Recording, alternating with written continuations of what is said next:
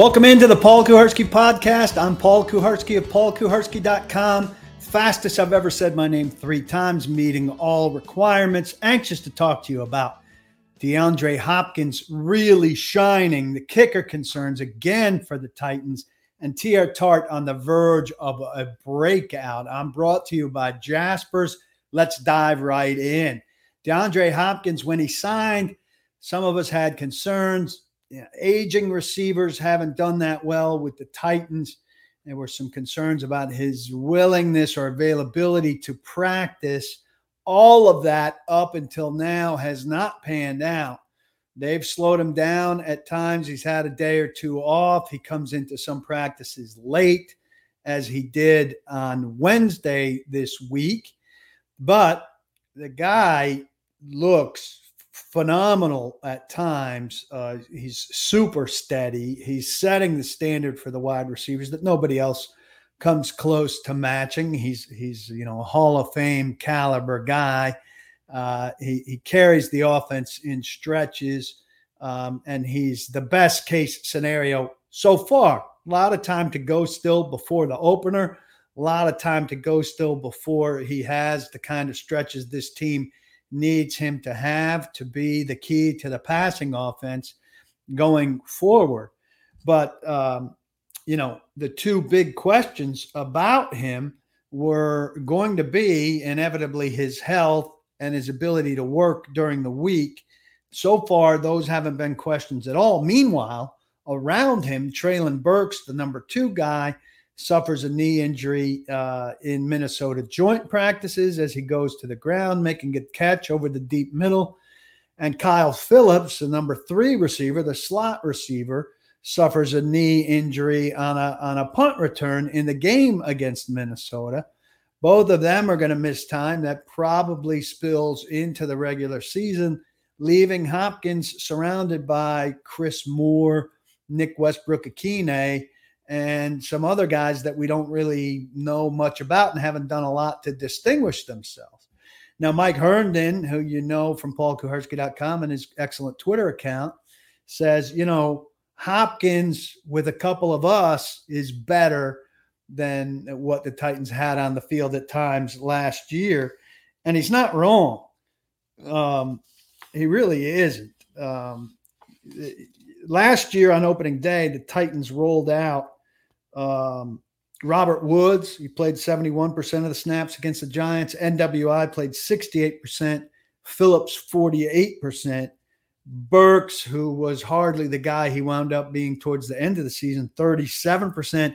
And good old Cody Hollister played 12%. Um, I think, you know, opening day is going to be Hopkins, Moore, NWI, and then we don't know um, we've got some guys battling it out.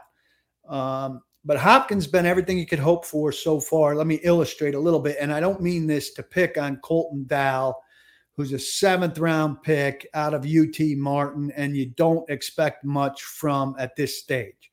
But at practice on Wednesday, there were two red zone plays where he actually, um, I think, the, definitely the first throw was, was from Ryan Tannehill, and I think the second one as well. That shows you Dowell's moved up in the rotation out of necessity. But Ryan Tannehill on both occasions, from relative short distance in the red zone, whizzed balls to uh, Colton Dowell, who just did not have his head around, did not have his hands up in time to be able to handle what Ryan Tannehill was giving him. And this showed the dramatic difference between somebody like Dowell, who I'd lump in with Roberson and Harrison, um, and maybe Kearis Jackson, hot passes over the middle like like these from Hannah, Tannehill are just too quick for some of these guys to be able to handle. Meanwhile, similar throws to Hopkins caught with no no hint of any problem whatsoever.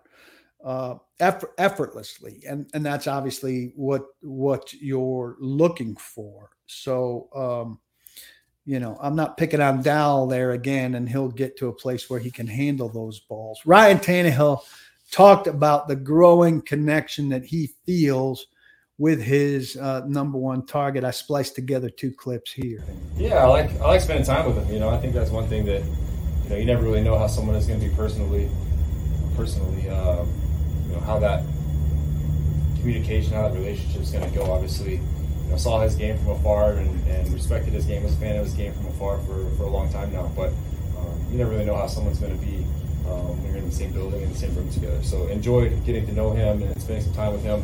Uh, obviously, you know the, the, plays I've seen him make for the last whatever ten years, uh, the same ones that, that I've seen him making now. You know, his body control, understanding you know how to use his length and his, his size to uh, to create some space and, and, get himself open, and then just being able to, to trust him, knowing you know he's going to uh, he's going to either make the play in tight coverage or, or nobody is. So uh, that's been fun for me, just getting to know his body language, how he moves, how he you know comes in and out of routes, and then and just being able to trust him in that. Was there? A, it just it wasn't like a, a tipping point, but it was just you know it's been growth throughout throughout our time together. You know, I think even early on, I think maybe the first pass I threw to him was tight coverage on a on a go ball down the field and, and gave him a shot, uh, kind of high ball, and, he went up and got it. And so it wasn't like I never trusted. You know, I kind of like knew what it was coming in. That, that you know you have to be able to, to throw into tight windows with him and um, trust him to go to go make the plays. Now we have the reps kind of stacked up now. Where I've seen him make it, I've, I've been able to put those balls in, in, spots where he's been able to get them. So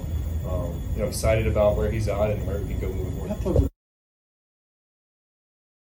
I couldn't feel better about Hopkins right now. I feel pretty good about Chris Moore, better than I ever anticipated I would. I don't want to read too much into training camp, but uh, he is a veteran at least. NWI's had a bad camp, still dropping a ball of practice. He made a nice catch on uh, Wednesday in the back of the end zone, leaping and snatching it out of the air. It came down out of bounds, though. But I wonder if a catch like that might help get his confidence going um, in the midst of all of these drops. I don't think he dropped one on Wednesday.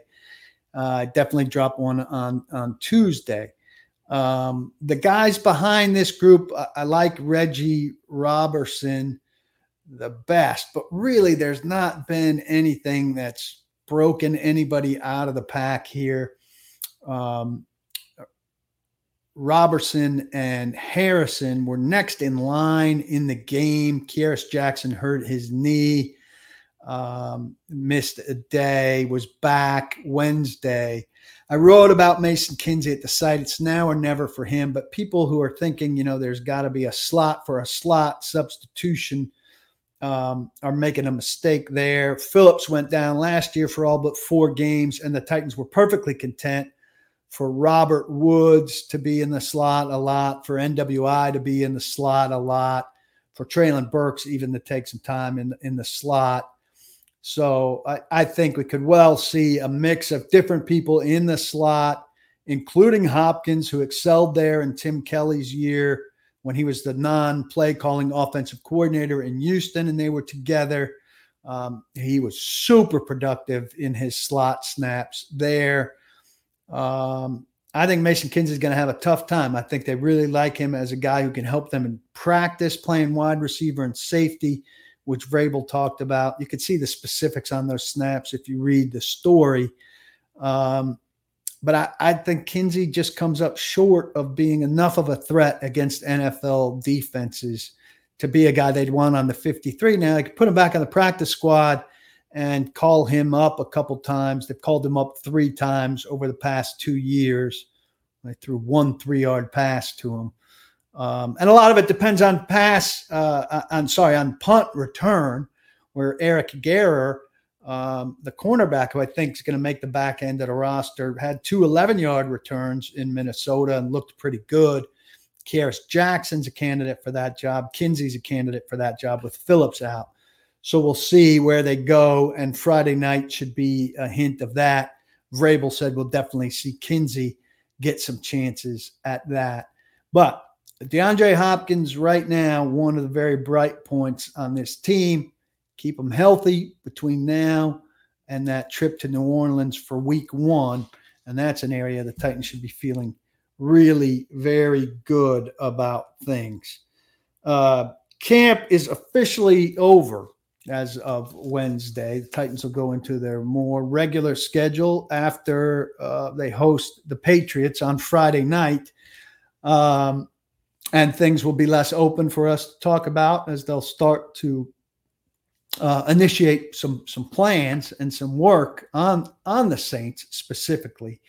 Uh, the training camp sale at paulkuharsky.com will remain in effect through the weekend. So if you've been hesitating, you get a good deal right now with the year's membership. Hop on over and sign up. Mike Herndon has a piece right now that you want to read about things he thinks about the Titans and things he knows. One of the things he thinks is that he's not changing his opinion of the Titans starting offensive line based on 13 pass blocking snaps and 15 run blocking snaps in two preseason games against less than top flight competition. Uh, and you're going to want to read that. Uh, I've got a piece from this week about Mason Kinsey um, and that do or die chance that I think awaits him um, and and more to come. Uh, check it out. Blake Beddingfield will have a review after the New Orleans game, less than 24 hours after the New Orleans game, breaking down his scouting thoughts on what he liked, what he didn't like, um, and what he sees ahead for the Titans. Um, after after watching their third preseason game, he scouted the Titans for 19 years and brings a set of eyes to it that uh, that no one else has.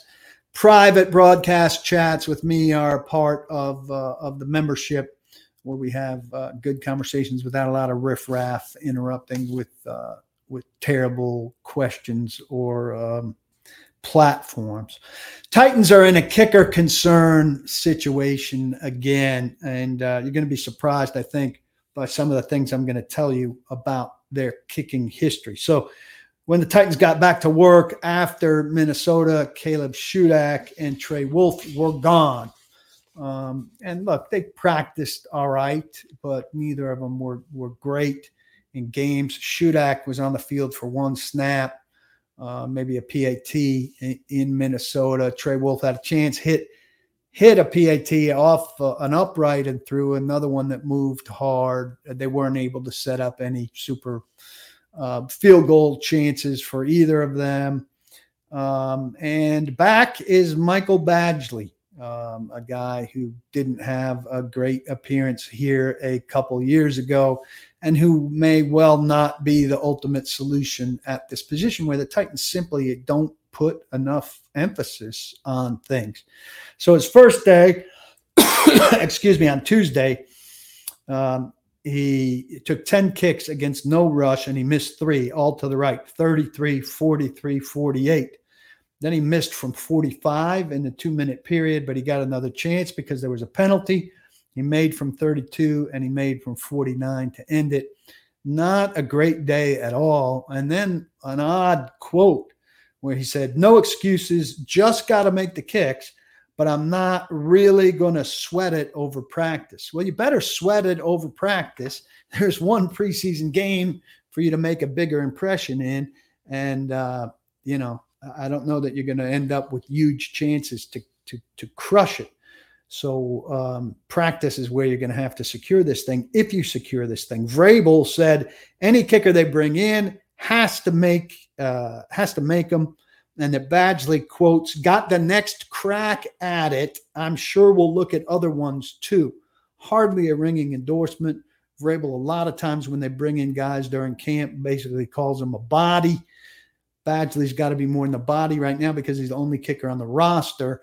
Um, but there are some who are going to come free. More on that in a little bit. The next day, indoors, Badgley hit 10 in a row um, which is great. Then he missed from 53 and hit a 47 yarder during the two minute period. Much, much better. But let's look at what this team has done over the last four years at kicker. And it started with a super nonchalance by Jon Robinson and Mike Vrabel in 2019 when Ryan Succop was coming back from a knee injury. So they took him off IR and he was terrible uh, IR or PUP or whatever it was. Started the season horribly. And they went to Cairo Santos, Cody Parkey, and Greg Joseph, while they brought in Ryan Santoso as a kickoff specialist who was not good at kickoffs. Uh, they moved on from Succop after that year, in part because of money, and he went on to steady years in Tampa Bay, where he won a Super Bowl. In 2022, Sam Sloman um, started off, and Stephen Gostkowski took over. In 2021, uh, I don't know that Sloman started off. Sorry, he was uh, he kicked at some point during that season, and Gostkowski was the main guy. 2021, Michael Badgley I believe, started off. Then Randy Bullock came in in 2022. Uh, Randy Bullock, Caleb Shudak had uh, a chance, and Josh, Josh Lambo. That is 10 different field goal kickers over the course of four seasons because of a mix of injuries and failures. Remember when fans used to mock uh, the front office because early in the free agent period, Floyd Reese and his uh, successors used to lock up specialists and people would bitch. Well, at least they got the punter sign. At least they got the kicker sign. At least they got the long snapper sign. Well, Titans used to place a priority on it. They used to make sure that they had their kickers and punters and long snappers signed and didn't have to worry about that. They don't place that kind of priority on things anymore. Franchise went from Al Del Greco to Joe Nedney to Gary Anderson to Rob Bironas to Ryan Succop. Five guys in 26 years did the vast bulk of the kicking, if not all of it. Then 10 guys in four years. Five guys in 26 years, 10 guys in four years that Sam Ficken was in line to start 2021 as the kicker after beating out Tucker McCann in a camp battle before he suffered an injury the Friday before the opener that forced them to turn to Badgley. Everybody watching knew that the odds of Caleb Shudak or Trey Wolff winning the job, despite whatever they were doing in practice, were long, right? And it almost felt a little bit like uh, the Ken Whisenhunt era, where um, I had a guy, I can't remember his name, competing for the spot who was from uh, Brazil, whose famous story was that he fell off a, uh, a Ferris wheel. But I mean, Whisenhunt went a week or 10 days without kicking or hardly kicking in practice. And it was just like, we're going to set the kicking thing off to the side over here and we'll get back to it later maybe when there's somebody that we could sign who could actually do the job. Wasn't quite that bad now. Since 2019, since they've had to go to these 10 kickers, is actually um, with with two chances, maybe 11 guys. They've been 74 for 103. That is 71.8%. 71.8% over the last four years. They've been um, 40 for 49 in the gold zone, the money zone that they say. 24, or sorry, sorry, never mind, take that back. Misspoke. In the gold zone, the money zone, what they call it, the 40 to 49 yard line, 24 for 42. That's 571. Actually, a touch better in 50 plus, 11 for 17. That's uh, 64.7%. That's largely because Gostkowski was seven for eight in 2020. So overall, 71.8, 40 to 49, 57.1, 50 plus, 64.7. These are all poor numbers compared to what you would expect from a good kicking team. Points after 176 for 185. That's nine misses for 95.1. I'll cut them a break there. Three of those were by short term guys Parker, Parkey, Badgley, and Lambo. Right now, I'll go back to May. I'm not saying that Brandon McManus is a, a definite savior. And I, he was cut by Denver in May for money. He was 77.8% last year. Mile High Stadium uh, helped him. 10 for 10 from 40 to 49, 8 for 13 from 50 plus. You could say mile high helps him because he's kicking in altitude, but he was uh, 72% at home, 83% on the road. Wasn't just Denver aided. Um, and his numbers uh, outdoor and away were fine. Uh, now, he's not a guaranteed savior, but the Jaguars signed him, so he's in the division. Two million dollar investment, not not terrible by any means. Uh, it's somewhat random year to year, right? With the kicker, analytics say that like you can't bank on it. Uh, bringing fantasy football into some stuff is is crazy, but the reason that you don't draft a kicker until the very end is because the difference between the best kicker, even Justin Tucker, and the the 12th best kicker, if you're in a 12 team league, is not very extreme in terms of affecting your your result. Um, it's analytics that it's it's uh, va- the variance year to year for a guy who's not Justin Tucker is can be you know, pretty unpredictable. And the Titans haven't bought into analytics in a big way, but it seems like they've bought into this with the kickers. I will say this Matt Gay, the last two years with the Rams, hit at uh, almost 94%. He did not miss under 40 at all. He was 11 for 14 from 40 to 49. And um, I wrote down the wrong numbers here because I have him for 11 for 14 from 50 plus. But I think he was he's pretty good kicker. He was the best guy that was a free agent. Indy missed seven field goals last year, and they went and signed Matt Gay as an undrafted. Uh, I'm sorry, as a unrestricted free agent. They went and signed Matt Gay, five point six million dollars a year for four years. Now that's a steep price for a kicker. But the Colts decided, hey, we're going to get a guy that we believe is money, and we're not going to have any doubts about our field goals.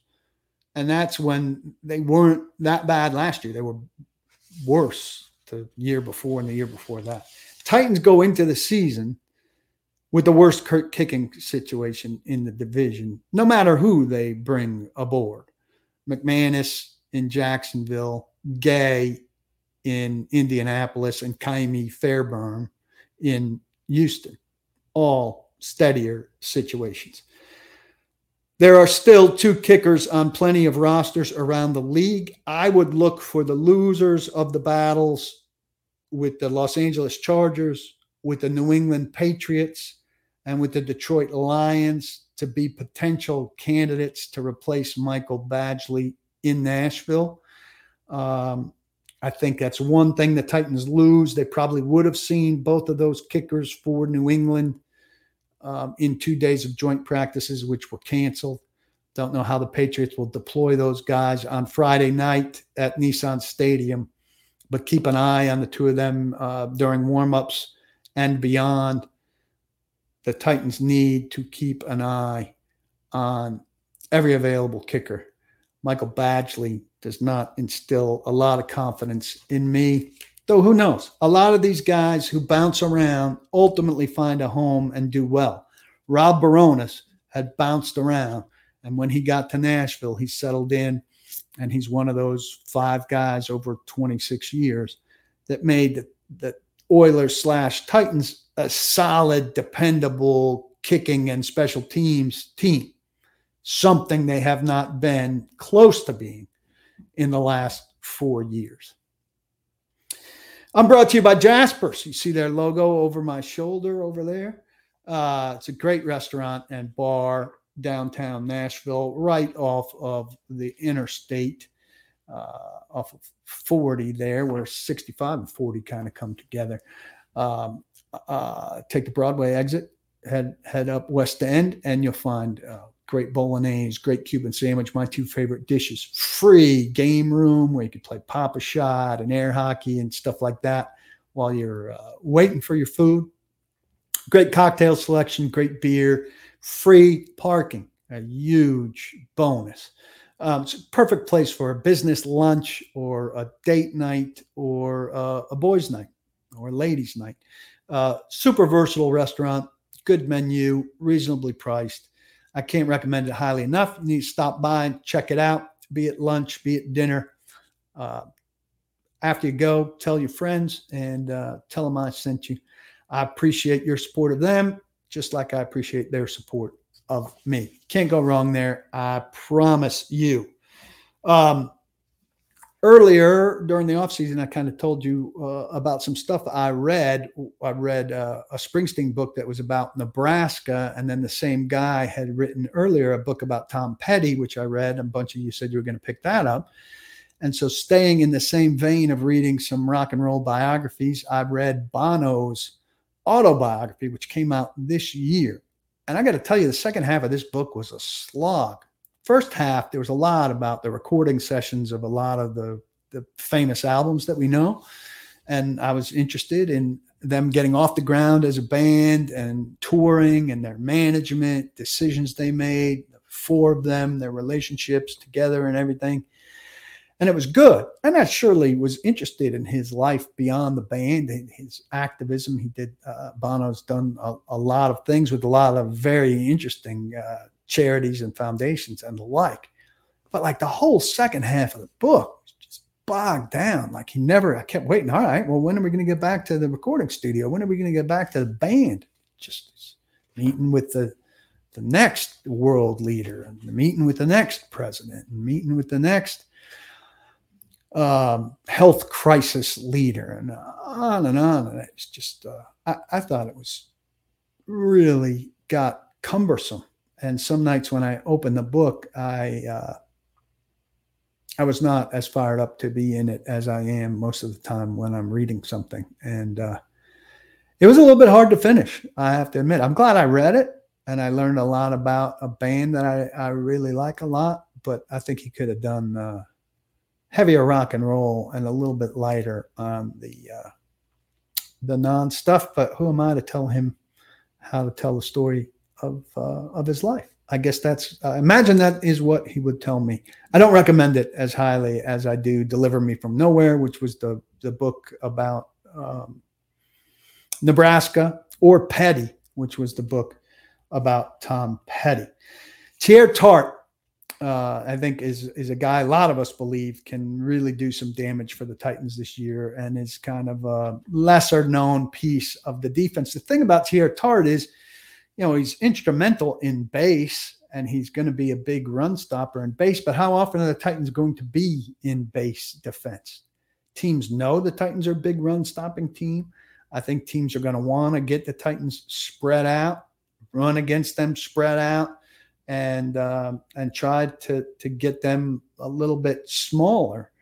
Um, so, uh, Teair Tart has talked, and and his coaches have talked all offseason about getting him chances as a pass rusher. He threw a punch in the second of the joint practices early on against Minnesota, and that got him removed from that practice. And then Mike Vrabel said you can either work Thursday or you can work Saturday. And so they worked him Saturday. Tart played 33% of the overall defensive snaps. He had a tackle for a loss. He had a quarterback hit. He had a pass defense. And he was just very disruptive overall. He looked like a starter playing against a bunch of non starters should look. Um, I had a chance to ask him um, about the situation uh, ending up playing in the game and some of what's ahead. You played great Saturday night. Coach said kind of that was a trade off for, for Thursday. How, mm-hmm. did you feel about that whole? I mean, I mean, I felt great. I mean, I wanted to play in the preseason anyway. You know, I, I really wanted to play there. I just wanted to get get a good feel for the season. You know, it's always good to go out there and get some competitive competition other than your teammates. So it was real good. It's real good to get the muscles flowing, the juices going against and get the competitive nature spark. Big talk. Your pass rush had, had, come so far. You feel like you're forcing them to, to use you in some situations that maybe you haven't played in the past. I, I definitely just feel like uh, I just focused on developing it. You know, I got with Big T, and I got with Rabe, and uh, we just try to find some emphasis on uh, the best ways for me to affect the quarterback. And uh, I think after you beat a couple people, man, they start acknowledging it, and you just they, will just give you more opportunities to go out there and put it on film, put it on the field. You see that highlight that was out on, on Twitter? Where'd that come from? Because uh, it looked like coach's film. I mean, it's some it's a move I've definitely been working on for a while, but it's uh, you know, I mean, I definitely got it a couple times on a couple players here, here but yeah, it's, it's definitely a move that I've been working on and and I've been uh, I've been trying to perfect. You know who put the film out? Nah, no clue. You happy they put the film out? Hey man, uh, easy you see all publicity is good publicity. All publicity is good publicity. Well, the publicity about throwing the punch wasn't really that good, but uh, he wound up the better for it. This move, if you haven't seen it, a hump move where he just tossed a uh, a, a blocker aside and took off for the quarterback. Really, really impressive work. So Mike Vrabel said, you know, he's mentioned repeatedly that the way for Tart to be on the field more is for him to be better conditioned. And uh, you know, I talked to him about it late in the practice week, and he said the kind of conditioning he's talking about isn't is doesn't come from him running on the side or being in the weight room. It comes from practice. Run a play, recover, get back in the huddle, get back to the line, run another play. And so the more Tart could string that together at practice, the better equipped he will be for what they're asking him to do um, in the season. Vrabel, Shane Bowen, Terrell Williams say they'll find snaps for Tart if he's rushing the passer well. Again, I think that spot and base can minimize his playing time against three wide sets that call for nickel. But the Titans are thin beyond Jeffrey Simmons and and Denico Autry and beyond Harold Landry and Arden Key. So I think if you throw Tart in there, you know, take that that front four that we all know and love and think is a key to the defense. If you can throw Tart in there, Autry moves around a lot, right? He can play inside and he can play outside. Key can also play inside and outside, and and then Landry is you know a guy that moves around a lot. What if you consider Tart the fifth guy there? I mean, he's not as flexible position wise, but you put him inside next to Simmons, take two of those other guys and let them mess around, and the third one can be out for a snap here and there. And all of a sudden, maybe you're looking at five guys for four spots. It's hard to take Landry off, who, who plays a ton of snaps when he's able, and there's no indication that he's not going to be able. It'll be hard, I think, to take to, to take Key off and hard to take Autry off. But you're not going to be able to have them all on the field all the time. And to me, Tart is is could be the extra guy in the in the pass rush if he's able to to be more than a, a run stuffing nose type. And I think he's ready to be more than a nose uh, run stuffing type. If he stays healthy and fit, that $4 million tender that he got is going to multiply itself next year here or somewhere. And, uh, you know, I've heard a lot of people talking about it already. If he gets the money somewhere else, people are going to be like, TR, Tier, Tart, who's that? Well, guys like that emerge every year um, and and it'll be his turn, and he'll be worth it. Three notes, prediction from me: uh, Tyjae Spears is going to get more carries than we expect and fewer catches. But uh, and Herndon talks about this in the piece I mentioned earlier. This guy gets from zero to 60 very quickly, and they got to find ways to use them. How they work that with Derrick Henry is to be determined but they're going to figure something out there. They've got to get the ball in his hands. Racey McMath got eight snaps on offense um, in the Minnesota game. I think it's the lowest number on the team. Not a good sign at all for a guy in competition at the position. His practice game has not sharpened, and the quarterback who threw him the threw to him the most on Wednesday was the rookie third string quarterback. So that tells you where he is in the pecking order. It's a big upset to me and a lot of people who are watching this team closely if Racey McMath makes the roster. And that's a real indictment as to what he's done with the opportunity. Because as I said, nobody from the back end of this receiver position is really stepping forward to grab receiver five or receiver six and there's probably a receiver six now based on based on the injuries, at least for opening day.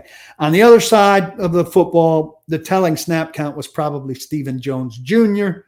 Uh, he made a little bit of a noise uh, in the spring and summer at OTAs and the like, the cornerback, but he had nine snaps on D, one on special teams. Eric Garror, Armani Marsh, and Anthony Kendall have all gone well past him, I think, and I, I wouldn't expect to see him around. I think all three of those guys are around, at least on the practice squad.